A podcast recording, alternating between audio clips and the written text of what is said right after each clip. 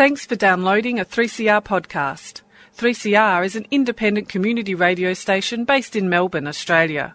We need your financial support to keep going. Go to www.3cr.org.au for more information and to donate online. Now stay tuned for your 3CR podcast. You're listening to Radical Philosophy at 8:55 a.m. This is Susan Wolf from the University of North Carolina. Like some food for thought? Tune in to Radical Philosophy with discussions on freedom, happiness, knowledge, evil, and rational argument. With words from Midgley, Caputi, Adams, Stewart, Wolf, and Hagengruber.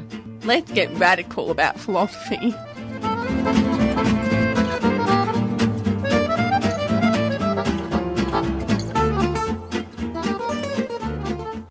You're listening to Radical Philosophy on 3CR 855 on your AM dial, and I'm Janice Richardson. I never promised you a rose garden. I never promised you perfect justice. Hannah Green. I never promised you a rose garden. 1964.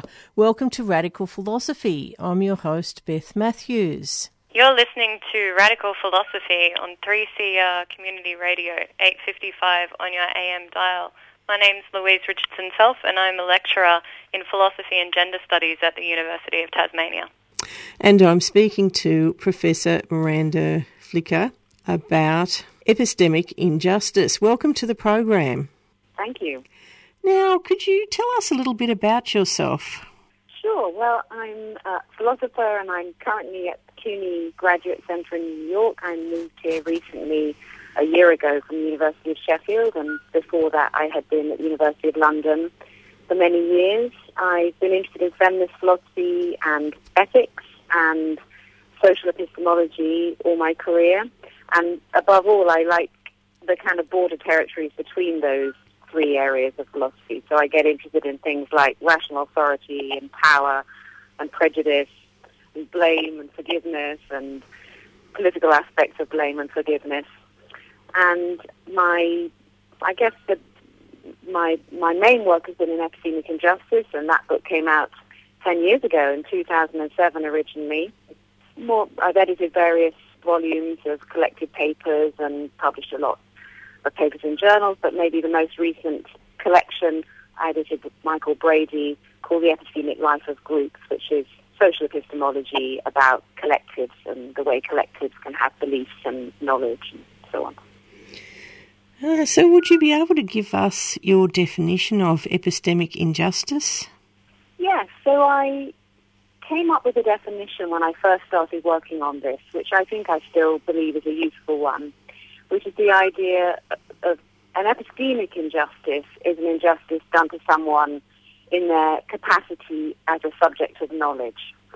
So that's meant to be a very general umbrella kind of definition, and it fits many different sorts of phenomena. And I think in a way it's not really my definition anymore. People have taken on the phrase and use it in slightly different ways.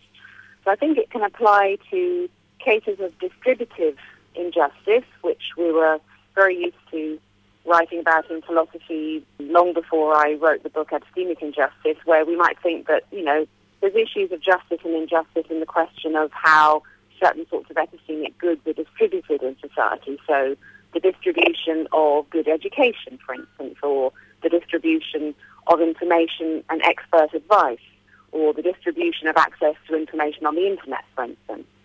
That would be a distributive idea of epistemic injustice. But I was interested in trying to carve out a more discriminatory conception of epistemic injustice, whereby an individual might be wronged because of some dis- discriminatory attitude that was directed at them. And through that discriminatory attitude, they wouldn't be able to fully participate in practices of that produce epistemic goods. Right, so what was it that inspired you to study epistemic injustice? Well, that's a great question. It's hard to answer because when I was starting my doctoral studies, I just had this vague idea that I got very interested in feminist epistemology, interested in the connections between power and knowledge, prejudice, social identity, rational authority, And I knew these had been discussed forever in continental philosophy, coming from Marx and more recently Foucault and many other continental philosophers, but it was completely ignored in the analytic tradition in which I was educated. And this kind of fascinated me. Why, why were these questions of power and knowledge and prejudice somehow excluded from epistemological discussions? And I think it was because analytic epistemology just assumed a completely asocial and ahistorical conception of the knowing subject.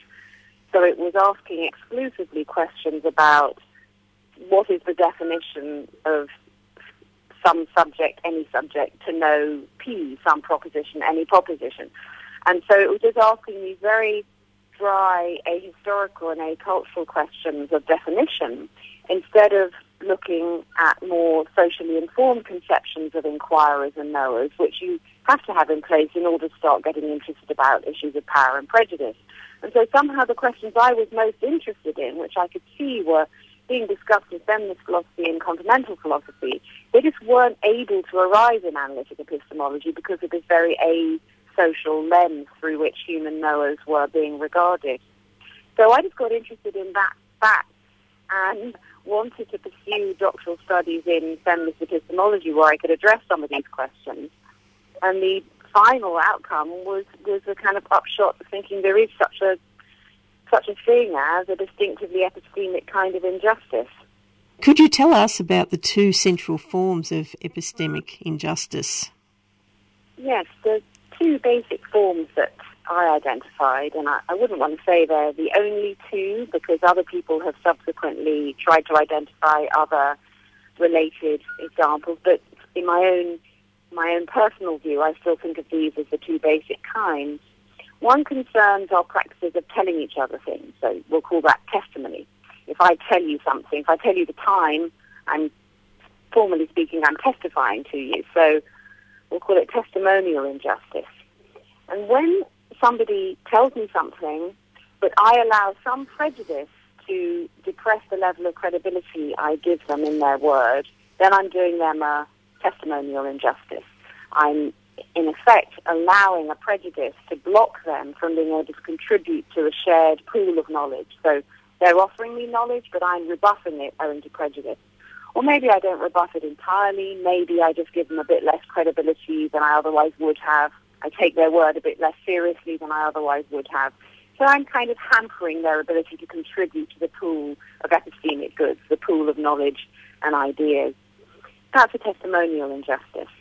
And one kind of example, maybe the most serious kind of example, is where the sort of prejudice that's at work is the kind of prejudice that tracks people through lots of different kinds of social arenas. So identity prejudices would be the key case. Prejudices of race, class, gender, sexuality, religion, age, and so on.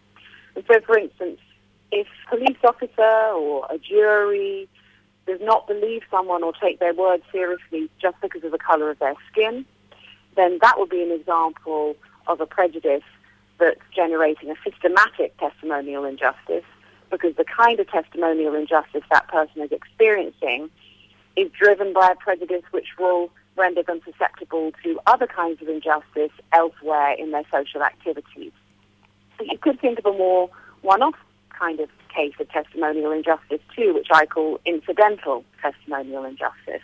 And that would be when the prejudice that's depressing the level of credibility you receive is not the kind that tracks you through lots of different social activities, but is just localized to one particular context. So, for instance, if you're a scientist and you're offering and submitting work to a journal where the journal has a prejudice against work that offers negative results and your work is getting rebuffed as a result, then perhaps you're suffering a testimonial injustice because it's a prejudice that's causing you to have less credibility than you otherwise would have. But hopefully that prejudice doesn't render you vulnerable to injustices of any other kind elsewhere in your social activities. It's just a localized case. Now, incidental cases like that are not necessarily less ethically serious than systematic cases because it could be that science is everything that makes your life meaningful and if, it, if this kind of prejudice is blocking your career and your work as a scientist, that might be a personal disaster for you. but it's uh, it's localized to one sphere, and that's what makes it count as incidental. So those are two kinds of the, the main one of the main kinds of epistemic injustice, and I call it testimonial injustice.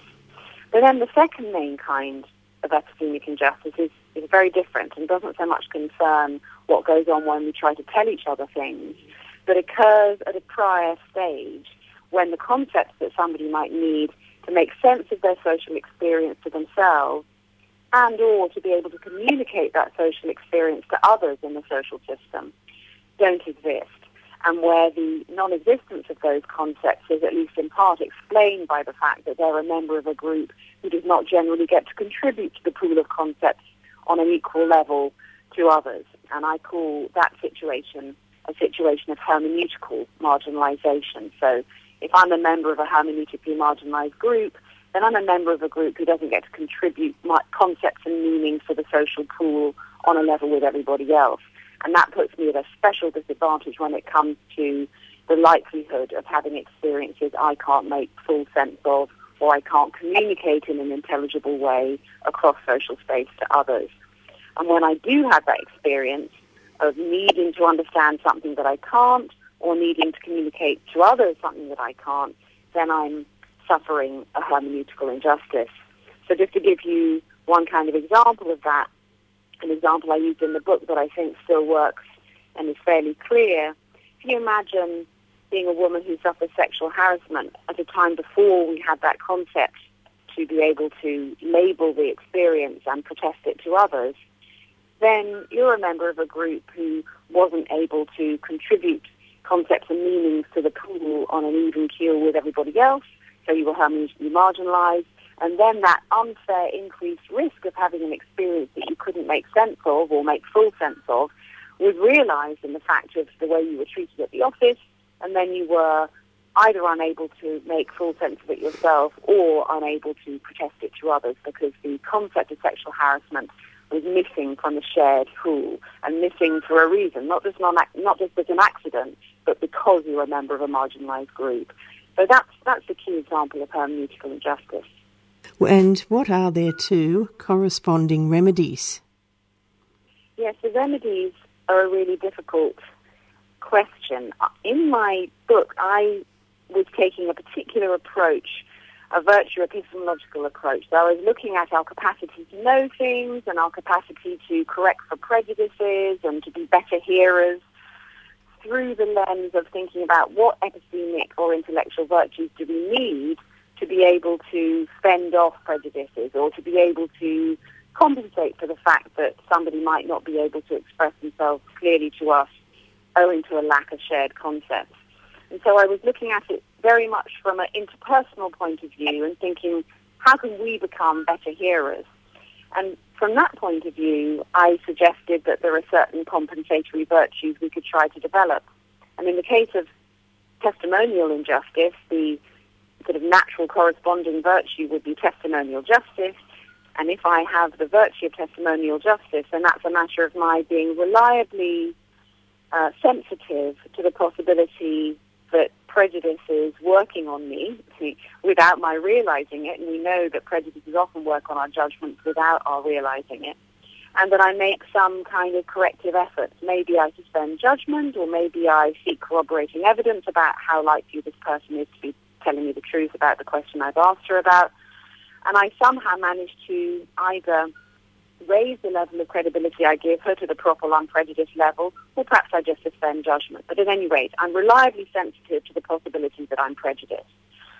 In the case of hermeneutical injustice, it's a similar idea, because if somebody is subject to a hermeneutical injustice and is trying to explain an experience she's had, imagine we're back in the 1950s and somebody's trying to explain to her boss an experience of sexual harassment that she's having in the office, he would have, let's assume the boss is a he, he would have the virtue of hermeneutical injustice only if he was reliably aware of the possibility that the reason he can't fully understand what she's trying to describe is not her fault, but rather owing to a lack of shared concepts on their part. So that virtue of hermeneutical justice is a kind of corrective virtue as well. I think they're incredibly hard to achieve, and in a way, these virtues are just there as kind of to carve out the possibility. So that's how the two virtues of testimonial justice and hermeneutical justice are set up as possible ideals, even though I think they're really hard to realise. But what I want to say, and I didn't say very much about in the book, I just pointed to the possibility, was that, of course, virtues on the part of individuals are only part of a solution. They could never be the whole solution anyway, because the things that lie behind both testimonial injustice and hermeneutical injustice are systemic social problems. So what causes testimonial injustice is prejudice. And prejudices are all around, and in order to stop testimonial injustice happening, you'd have to create a prejudice-free society. And in the case of hermeneutical injustice, what lies behind that is um, hermeneutical marginalization, which is the inequality of people in terms of their ability to contribute concepts and social meanings to the shared pool. And so, in order to dismantle that, you'd need far greater social equality all round so that members of every different social group get to contribute on an even basis to the shared pool of concepts. And obviously, neither of those two systemic things can be achieved just through the exercise of individual virtue. They require all sorts of more systemic changes like greater general equality and greater, more egalitarian attitudes on the part of uh, society in general.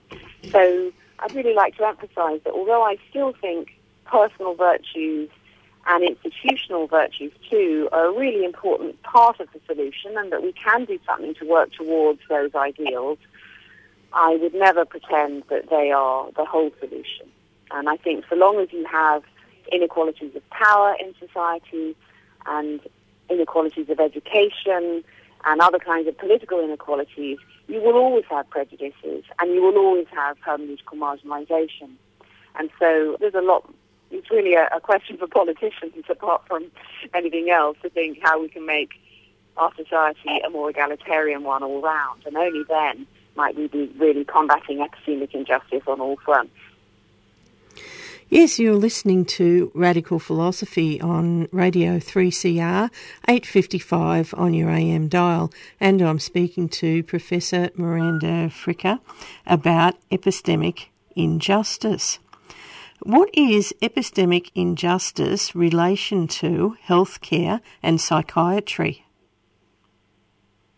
Well, I think it's a very interesting new development. It's been very nice for me to find that some psychiatrists and philosophers of medicine and also general practitioners too have started to take an interest in an application of ideas about epistemic injustice to the patient healthcare professional relationship and their forms of communication. So there's been quite a lot of writing recently by um, patients and philosophers of medicine about the ways in which, despite the best will in the world and, and partly owing to pressures of time and pressures of professionalization, doctors don't always listen as carefully as they might to the experiences of patients when they're having a consultation. And many patients feel that they're not listened to in the right way and that certain sorts of prejudices, like prejudices about relating to patients' ignorance of technical terminology and of what's going to be diagnostically relevant and so on, those prejudices get in the way and lead patients to feel that their word is being dismissed or that their stories and experiences are being ignored. And so that's been a really interesting new developments. I think in particular in psychiatry, I've been very interested, for instance, in some work by two British psychiatrists called Abdi Sanati and Michalis Kyratsous, who've written a number of papers about epistemic injustice in psychiatry. And one of them, I think, is, is, is particularly interesting and easy to summarize, if I could just tell you how uh, their argument works. They think that the experience of diagnosing a delusional patient puts the psychiatrist at real risk of doing an epistemic injustice, a testimonial injustice in particular, to the patient. And it works like this. You might have a correct diagnosis of delusionality, and then what happens is the psychiatrist will tend to see all of the patient's cognitive behavior through that prejudicial lens of the delusional diagnosis. Now, the diagnosis might be quite right, but very often, they tell me, the delusional aspects of a person's cognitive behavior are highly localized. And the psychiatrist needs to bear that in mind in order to not overgeneralize to see all of their cognitive behavior through the lens of the delusionality. If a psychiatrist doesn't manage to keep it local in that way, then the risk is that she or he will undervalue and give, an un, uh, give a depressed level of credibility to other things that the patient says, thereby doing them testimonial injustice and possibly putting them in harm's way. It may be, it may make them more likely to be manhandled by the police or to be detained under the Mental Health Act, as we call it in the UK. And this would be a kind of serious series of harms that would follow on from the original testimonial injustice. So these are two psychiatrists who've really drawn our attention to the endemic risk within their profession of uh, doing certain sorts of testimonial injustices to patients. And that's, that's something that I find very interesting, and it points to the possibility that psychiatrists might be interested in working on ideas about corrective virtues within their profession, corrective professional virtues, if you like, of testimonial justice. So, do you have any future study plans within this area? Yes, well, there's a project that I'm involved in with another philosopher from the University of Groningen in the Netherlands called Boudewijn de Bruin, and we are working on a project called Towards Professional Epistemic Justice in Finance and Medicine. And obviously, the medicine side of that project connects with the psychi- psychiatric example I just gave you. And our hope, we're just at the beginning of this project, but our hope is to connect up with professionals in psychiatry and in other areas of healthcare and also philosophers of medicine to see if we can develop these ideas of professional virtues for psychiatrists and healthcare professionals. And we're, we're very optimistic that uh, will be able to take their lead in, in this regard. Well, thank you very much for coming onto the program today. It's been a pleasure. Thank you very much. And I've been speaking to Professor Miranda Fricker about epistemic injustice. Hi, this is Dana Goswick from the University of Melbourne. I'm here with 3CR Community Radio 855, and I love to listen to radical philosophy. Well, that's all we have time for today. Thank you for listening and hope you've been given plenty of food for thought.